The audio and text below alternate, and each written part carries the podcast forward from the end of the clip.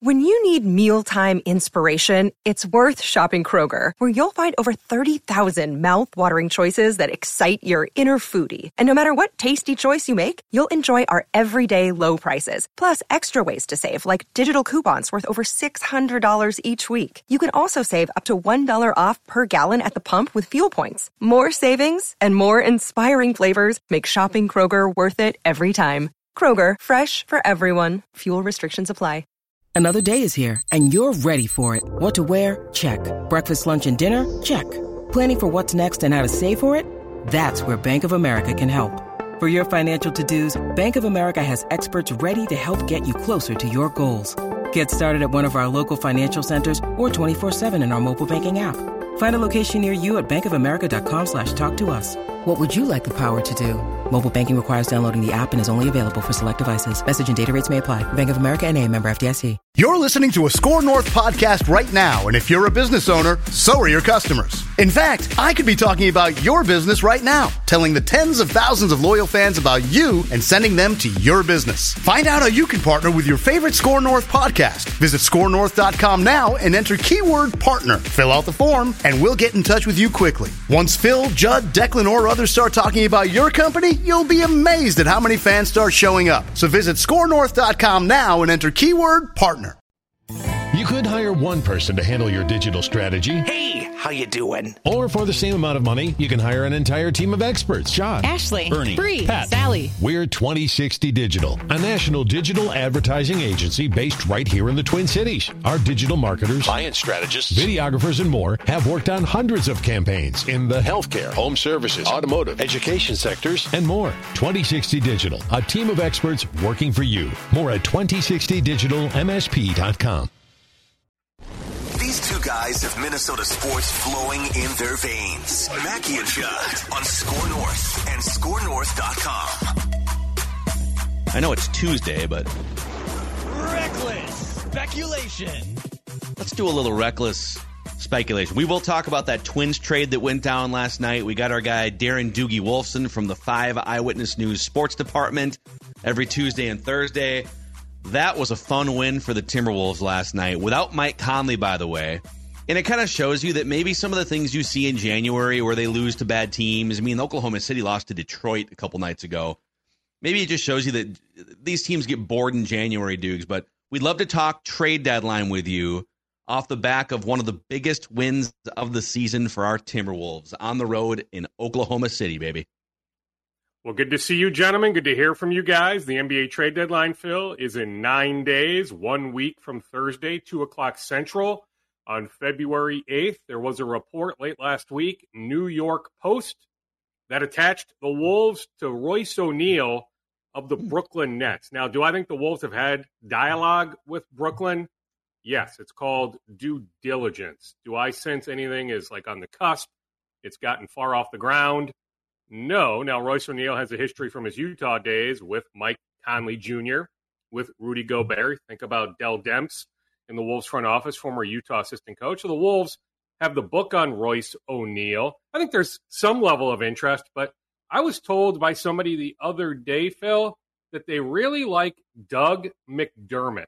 Yeah. Of the San Dougie Antonio Spurs. McBuckets. Now, we go. saw Dougie McBuckets light up the Wolves to some extent on Saturday right? So the roller coaster of the season, right? Like think about late Saturday.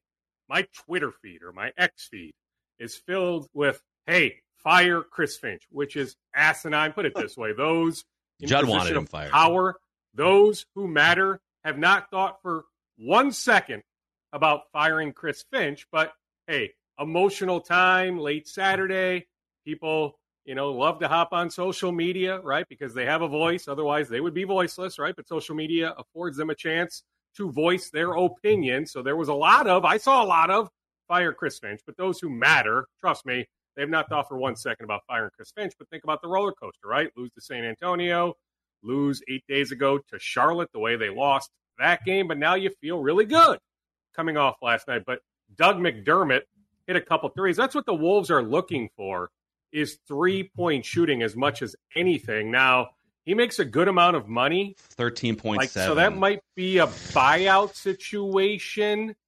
Remember, there are teams you know, first apron that can't sign a guy like Doug McDermott if he hits the buyout market. Now, Gordon Hayward, that's another guy who I'm told the Wolves, hey, why wouldn't they, right? Like if Gordon Hayward hits the buyout market, every team that can sign him will make the phone call. So the Wolves would be in that boat, but Mark Stein, who I've known for a bit, he reported on Monday that Hayward, because he will lose his bird rights, not to get into all the minutia, but because he would lose his bird rights, he is unlikely to accept a buyout. Now, maybe Charlotte can find a trade partner, but that's a lot of money. But Doug McDermott would be one name I would keep an eye on. But there are others like Luke Kennard of Memphis, yes. Monte Morris, but I don't think they're married. Like a lot of people feel feel like they're married to this idea that the Wolves need to bring in a backup point guard.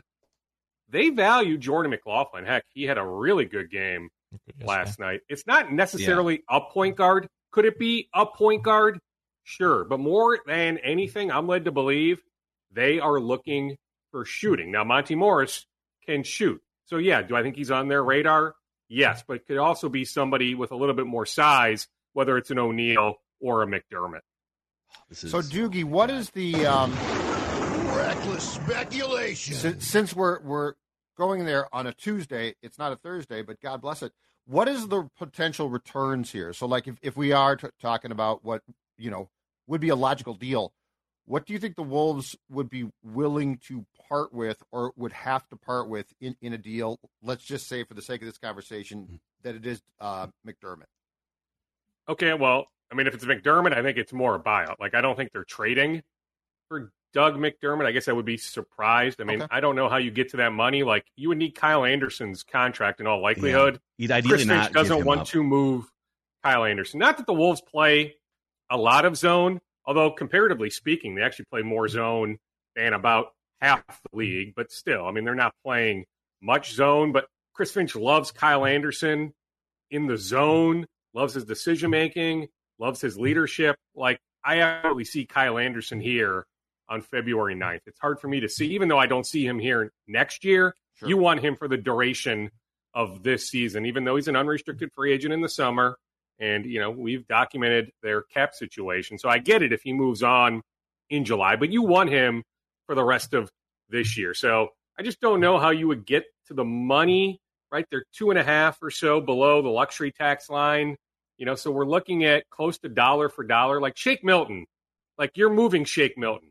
I mean, we saw it last night, right? Out of the rotation yet again. Like, trust me, Shake Milton is absolutely available. I think deep down, he would welcome a change of scenery. Maybe that's a little reckless, right? I'm not reporting that. Please don't aggregate that. But Hold just on. my sense is Shake Milton would welcome a change of scenery. So you look at his five ish million dollars.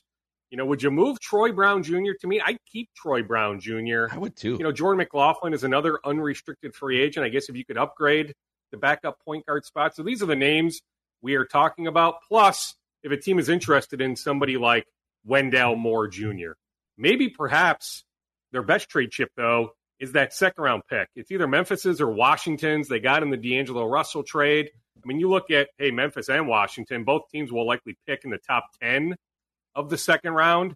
So you're looking at pick 36, 37, 38, something like that in a draft where I'm not sure in June there's going to be much separation between like picks 10 and 40. Like there's not much of a consensus. I mean, I think teams' boards are going to be all over the place with this draft class. So that to me is a pretty valuable trade chip. But you still need to look, Judd, close to dollar for dollar. But here's the question: like, could you make a move, a trade for a Monte Morris, then create enough flexibility to stay below the tax to sign somebody on the buyout market? Remember, the Wolves are at 14 contracts; they're not at 15. If you maneuver enough, like you could get to 15 if you wanted to. So is that a possibility? So is that maybe a separate trade where you would look to move some money? But I would certainly look at Shake Milton before anybody else. Like I foresee the Wolves doing something, and he would be the guy I'd look at more than anybody else. Yeah, it is. Uh, you know, you bring up some of these shooters, Luke Kennard, Dougie McBuckets. Can you imagine if if if you can keep your core intact and just add a player like that without trading a Kyle Anderson? and he's coming off Rudy Gobert screens. He's coming off, He's coming off Kyle Anderson screens. They just don't. And by the way, uh, Jake Painting from Howls and Growls did an amazing job on YouTube a couple days ago breaking down. It was the loss against San Antonio, and they ran that lineup out for like six and a half total mm-hmm. minutes of four non-shooters. Yeah, passionate. He does a good job. Yeah and the spacing issues on this team and they did a better job last night some of it is like the they can do a better job as individuals spacing and just just paying attention to that but then some of it's just like lineup checkmate where they if you're going to run lineups out with like Kyle Anderson, Jordan McLaughlin and you know, like Shake Milton was out there for a bunch of minutes against you're you know, they're to they're to they're not to guard those guys in the corners and Rudy's out there too. But if you put a Doug McDermott in the corner or a Luke Kennard in the corner. Uh, you even bring, I think it's the first time that anyone's brought up in this conversation with you, anyways, uh, Royce O'Neale. He can shoot 38, 39% from downtown, too. Like having a guy like that for 15 or 20 minutes or more really changes things for the second unit. So I'm all for it. Well, yeah, I mean, I can make days. a compelling case for Royce O'Neale. I just, I was led to believe now I can change very quickly. I mean, trust me, I do believe there are fans of Royce O'Neale in the Wolves front office. I just was led to believe that, sure, there's been some dialogue, but like it hasn't gotten very far. But I could also make a case, Phil, like if you match up against New Orleans in the first round of the playoffs, I'm not suggesting Royce O'Neale is going to stop Zion Williamson. Yeah. But that's another body you could put on Zion for a handful of minutes. McDermott, not so much, but like Royce O'Neale, he could also help you on the defensive end. Yeah. You know, one last thing on like the just like Judd asked about what would it what would they give up or what would the value be that they could come up with because they can't trade a first round pick. Second round picks are going to have only so much value. It's really tough that a former first round pick like Wendell Moore Jr. at this point in his career doesn't have more value. I mean, he's he's played 8 games for the he barely gets on the court for the Timberwolves, right? He's only played 8 games for the Iowa Wolves, shooting 32% from the field and 29% from three. You know, he's still young, but it's tough because he, he's not an asset that a team would look at, I think, as, oh, yeah, we would take on this potential future rotation player, right? You would just be pawning off his salary in a trade.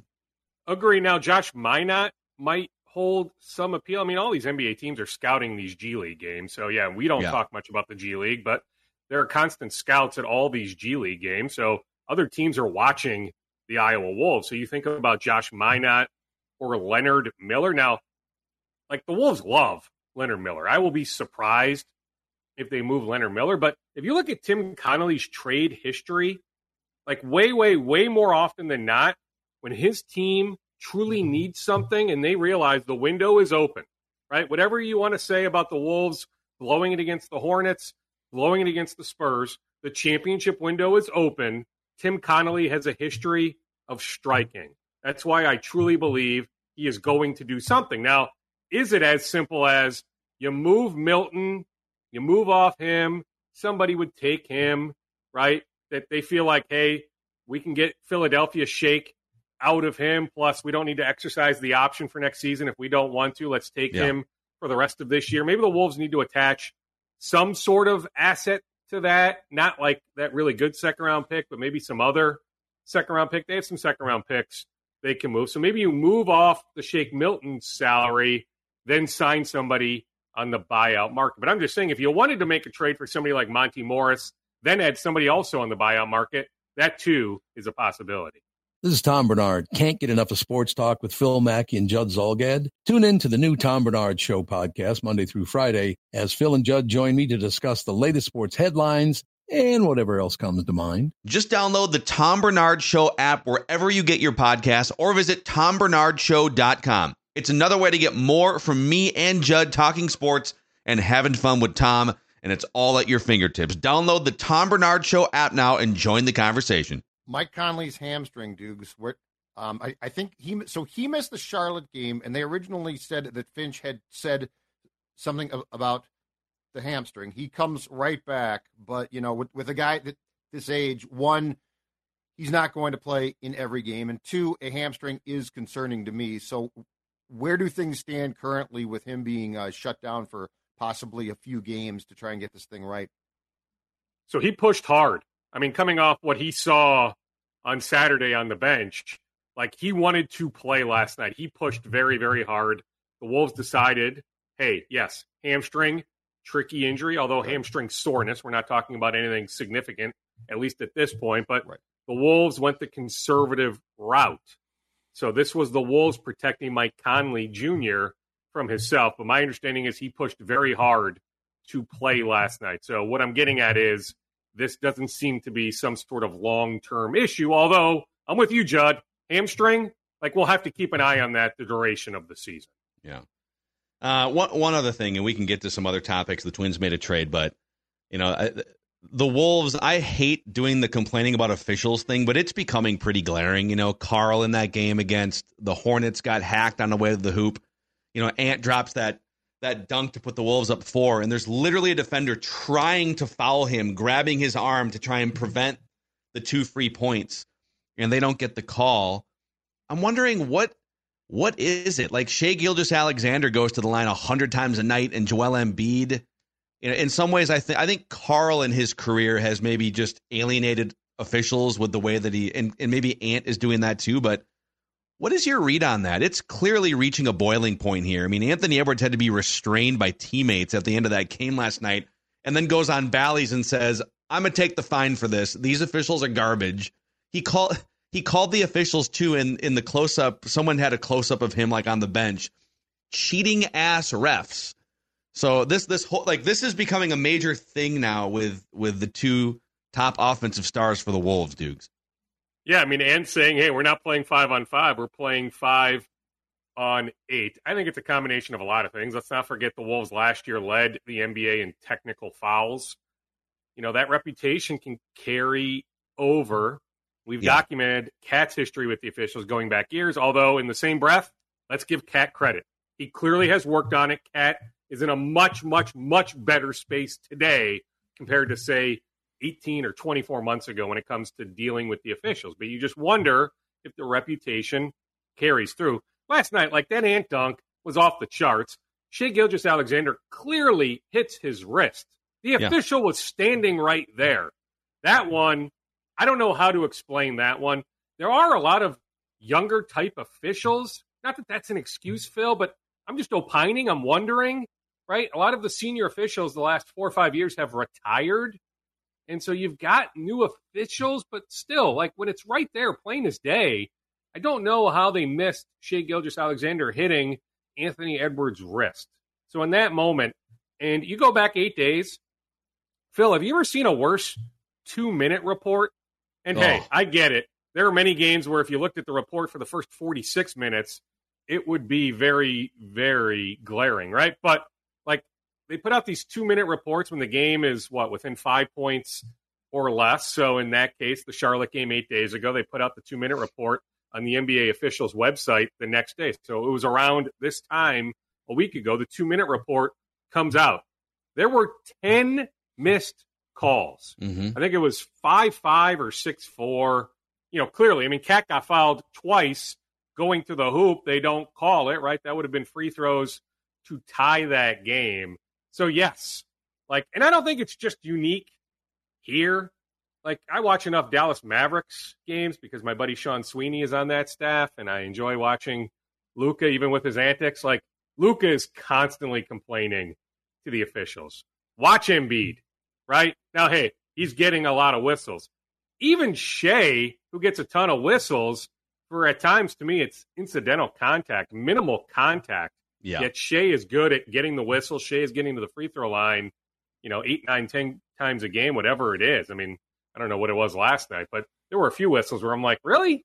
Like, let them play through that. Why are you blowing the whistle in that case? But I don't have a great answer. It's a great inquiry, Phil.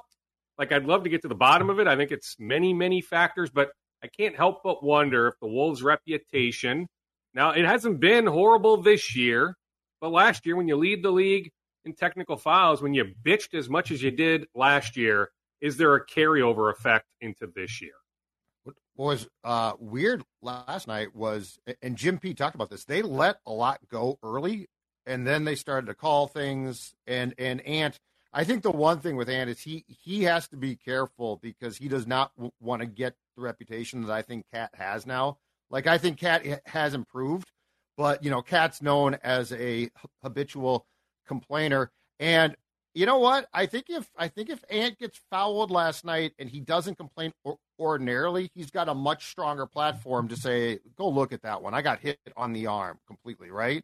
But the problem is when you complain, and you're right, Luka does it constantly too. It drives me nuts. But when you complain all the time, I think they t- tune you out eventually. So I think that plays a role as well. But I just want to make sure when you're going into the playoffs, you want to be as on the favorable side of the refs as you can possibly be. So I don't know how you get there, but that to me becomes the most important thing. Well, I mean, best of luck though if you're playing the Lakers in the first round, right? So yes, you can say that. But if you're night. playing LeBron, to me, best of luck.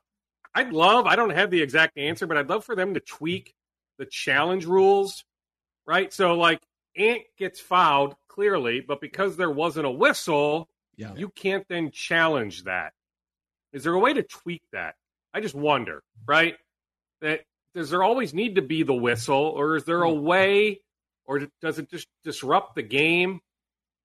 Like just something I've thought about. I, I don't know how it would play out, but I'd love for the Wolves to be able to like challenge in that instance because they all saw it snap of the fingers that Ant got hit. Heck, he knew it in the moment. That I just wish the Wolves could have challenged that play, but because there was no whistle, you can't challenge it.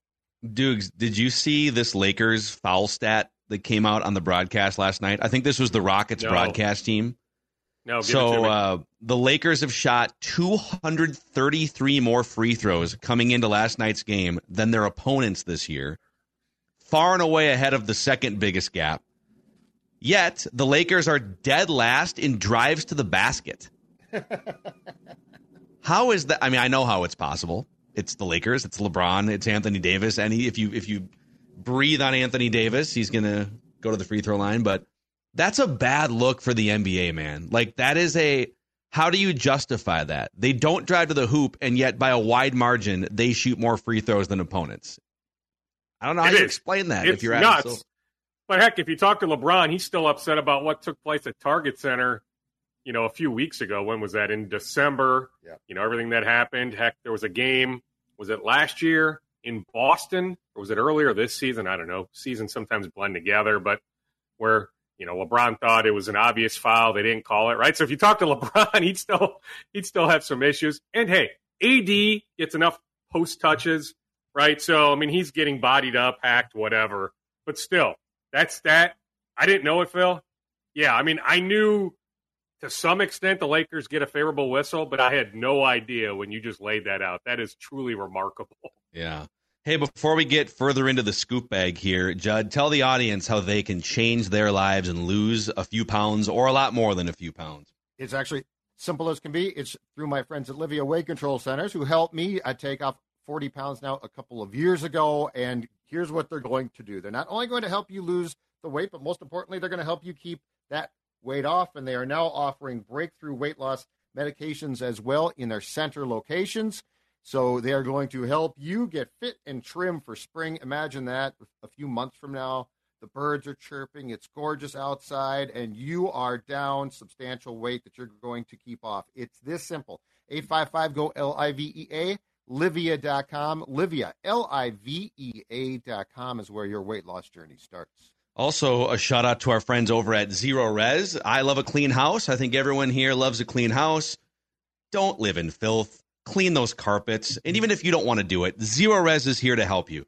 Zerorez can deep clean your house with the Score North special, which is three rooms, zero resified, starting at just $119 and $75 off when you get your air ducts Zerorez clean this month. Call 952 Zerorez or go to zerorezminnesota.com and say you want the Score North special. Spell it forward or backwards, it spells the same. Zerorez. Okay, Dukes, uh, the Twins finally. Oh, by the way, credit to Doogie. What did you nail? You nailed something here. Uh, I don't know oh, if I the- the nailed Hawkinson- anything. the Some of it is Hawkinson logic. thing. Hawkinson, The yeah, you said Hawkinson. No, I week. said back in November, based on the GM meetings, that Jorge Polanco more than any other. Well, Twin that too. going You nailed that too. But, but I nailed that But yesterday, right? it's not like. I was, you know, We like choose to remember what I news nailed. with something like that.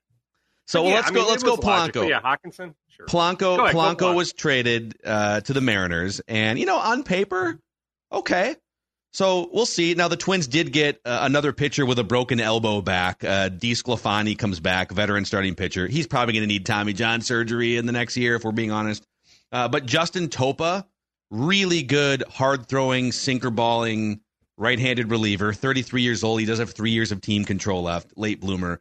Uh, I think the centerpiece of this is the 19 year old top 100 prospect, Gabriel Gonzalez, the outfielder so, all right, you, you trade from a surplus. Polanco stay healthy, really good Twins career, and you get four interesting pieces back. Okay. Yeah, I have no problem with this trade whatsoever. Heck, you also get back $8 million. So, how do they use that money? Looking at the savings overall, it's about six ish million, maybe a little less than that. But the idea is to reinvest that money. So, do they go sign a right-handed bat? Like I checked late last night, crickets, but that may change as soon as today. Like on Adam Duvall, like they've had interest in Adam Duvall in the past. Like I don't know how much he could play center field. If you need a backup plan for Byron Buxton, Willi Castro can play out there. But if you're looking to add a right-handed bat, could he make some sense? Or do you want some more first base protection now that you know Eddie Julien is your opening day second baseman? Now hey, last week, like Rocco Baldelli at Dunkers was talking about, you know, we're going to have Eddie Julien have a first baseman at spring training. Kyle Farmer will have a first baseman. Heck, Vazquez got some first base work last year, right? So they have some first base options if Kirilloff goes sideways again. The word on Kirilloff is he's down in Fort Myers at the facility right now, that he's progressing very, very well, but there's still a little ways to go coming off the surgery he had. So could you bring back somebody like Donovan Solano? or Garrett Cooper or Carlos Santana. I've checked on all those guys. Cricket so far, but I just wonder if that changes in the coming days that the Twins look to add a free agent back. There's enough bats available. But yes, Phil, I have no problem with this trade. You trade from a position of strength. Like Brooks Lee is not that far away, frankly, right? He'll start for the Saints, but Brooks Lee could be a major leaguer by June 1st. Like yeah. he's that close. So you have middle infield depth. So yeah, like you have to trade from a position of strength. You get back Anthony D. Yeah, there's an injury history there, but I think you can bank on 10 to 13 starts from him. You can push Louis Varland down either to St. Paul if you want him to start or in the bullpen, so it gives you options. I'm with you. I've heard a lot of good stuff on Topa. Career year last year for the Mariners, seventy something appearances. Yeah, I mean that's unbelievable. Really, I mean he was up there. I mean among the top two or three in baseball in appearances last year with good numbers. Yeah, late bloomer. Yeah, I get it. Relievers oftentimes are cyclical. Like was last year truly his career year that he won't do that again. But I've heard a lot of good things in the last 12 hours about Justin Topa. Then you're right about the outfielder, a top 100 prospect. Yeah, we need to see it above high A right? But there's enough there that's intriguing as a teenager. You know, the numbers he put up as a 19 year old that you're like, yes, to get all that for Jorge Polanco with his injury history. But I'm a big Polanco fan. Like, I really am. Like, to me, he belongs one day in the Twins Hall of Fame. Huge Jorge Polanco fan. So, hey, good for Seattle for making that move, but I really like the Twins' return. So part of that too, though, is is this? I I sensed that, that when we have spent the last few months talking about the obvious, which was Kepler Polanco, if not both, were going to be gone, Dukes. I sensed there was a feeling among fans that the Twins were going to get a pitcher back, and I mean like a top, you know, like a three guy. Um, and I I don't know if if that's because Arraez, who was clearly traded at you know during a period of ascension, uh, got back Lopez or what. So the disappointment today from some about Polanco, I think, is actually their own fault because, to your point, he's 30, he's been hurt, he's a nice player, and but we always, I, I think, fan bases always value their own players as yeah, just go trade Polanco for a really good starting pitcher. Um, I got bad news. That was never going to be the case. Yes. Now we talked last week, Declan. You had me check on Alek Manoah of Toronto, who was really, really good two seasons ago, yeah. fell off a cliff last year, but there's an intriguing arm there. Mm-hmm. Like we just opined, hey, with Toronto, you know, perhaps entertain Polanco for Manoa? Like I never heard that it got like to that point, but that the Twins had checked in about Manoah. But I don't even know if Toronto, even after Toronto added yet another arm last week, that Toronto was truly willing to do that. Plus, there are still so many free agents out there that Toronto is in on that I don't think Toronto was willing to make a move right now. When Seattle presented this opportunity, you strike. Like it was a good enough package you say yes to. But like Toronto, yeah, they inquired about Polanco going back months. So did Seattle. We mentioned in November, you know, mm-hmm. piggybacking off the GM meetings that Seattle was one of the teams to watch on Jorge Polanco on Max Kepler, Judd. So for what it's worth, Baldelli last week at Dunkers was gushing so much about Max Kepler. I had a couple people in the room tell me like Max Kepler is going to be in right field March 28th, opening day in Kansas City. Like the Twins are not trading Max Kepler. Okay. Well, it's because it, for two months he was their best hitter, but then for like two or three other months he was borderline DFAable, as we talked about on the show. So I, I get if you're not if you're not going to get something close to dollar for dollar like a you know a playoff rotation arm, then okay, you might as well run it back and see. And if you need to make a trade middle of the season, and it's not like I think where the Twins have to be careful here, Dukes, is Matt Wallner, nice rookie season. Okay, are you 100% sure that dude's going to come back and repeat it now that the league has had a year to look at him, right? Trevor Larnach went off a cliff last year. We don't know about it. Some of these young guys that are like in their mid 20s, they're not 100% bankable in terms of what you can count on.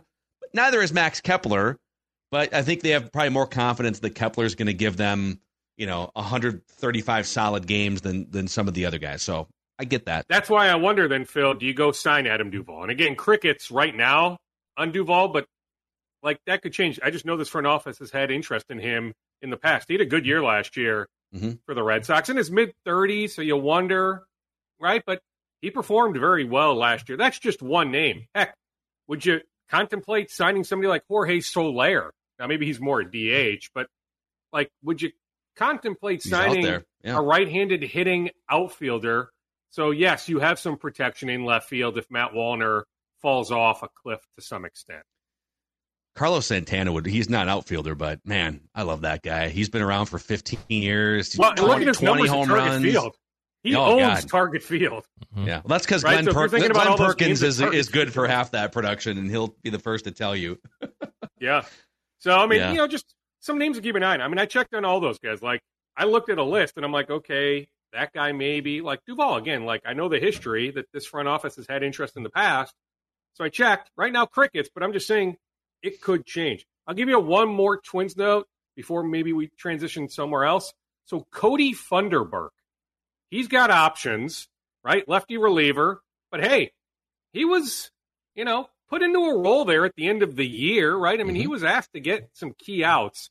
So I just found this out. I don't know if this has been out there. It's nothing huge, but there was interest in him going to Japan in December. That there was a hmm. team in Japan willing to compensate him very, very well. Yet, and hey, I get it from the Twins standpoint. They really like the player. The Twins had to give permission. The Twins said no, right? So I just wonder what Funderburk's role is now because you think about Topa, you think about Staumont, right? Jorge Alcala is now healthy. Like they've got a lot of bullpen options. So who gets pushed down? I wonder about a guy like Funderburk because he's got options if he starts in St. Paul. Heck, if Louis Varland now yeah. ends up starting in St. Paul. When I say Funderburk starting in St. Paul in the St. Paul bullpen, in Varland's case, literally starting pitcher in St. Paul, that these guys with options might just get pushed down when maybe they really shouldn't. Yeah. Hey, give us a the minute of side. Yeah. Some rapid fire scoops here to to wrap the episode, Dukes. What else you got? Yeah, absolutely. Gophers football pro day scheduled for March 14th. The Vikings have a number of scouts right now in Mobile, Alabama. The last few days they were at the Shrine Bowl practices. I believe that was where in the Dallas area. So some of their high level scouts, but they've all transitioned now to Mobile. So busy week for the Vikings scouting department at the Senior Bowl. There is optimism on Pharrel Payne did not play for the Gophers on Saturday. How about Ben Johnson's team? Down what 16, end up winning by nine. Yeah. Penn State just had knocked off Wisconsin, so Penn State capable team. You do that on the road, down Pharrel Payne That was really, really encouraging from the Gophers on Saturday. The Gophers don't play again until this Saturday, home against Northwestern. There is optimism that Pharrel Payne, a little bit of a back issue, but that he can be back on Saturday. Yeah. There he is, folks. Darren Doogie Wolfson from the Awesome, Five. Eyewitness News Sports Department and the Scoop Podcast every Tuesday and Thursday right here. See you, Doogs. All right, boys. Have a good one. We'll talk All on right. Thursday. See ya. There we go. Yeah, a little reckless Oh. speculation Thursday on a Tuesday. There we go. There we I go. was gone. I swapped. Now I'm back. I swapped. You know, don't try and silence me, man. All I do is break Polanco news. Okay, It is true. We did poke at you, but Hilarious. you were you were all over it. You were twenty five. you basically handed the baton to Jeff Passan to give us the rest of the details. Twenty five dollars framed and signed. Something's up. You know, you should have really sniffed out when they had the Polanco $25 autograph next to the Anthony DiSclafani $50 autograph that you should have put the math together there. with his arm in a sling, waving. Yeah. See you real soon. Yeah, I don't think he's going to be making 32 starts for uh, the Twins this year. We will talk more about that on the SKOR North Twin Show today as well. And uh, over on Purple Daily, we've got a look, a tail of the tape look at the Vikings compared to the 49ers based on a poll that we ran yesterday on Twitter. So all sorts of stuff across the SKOR North podcast today.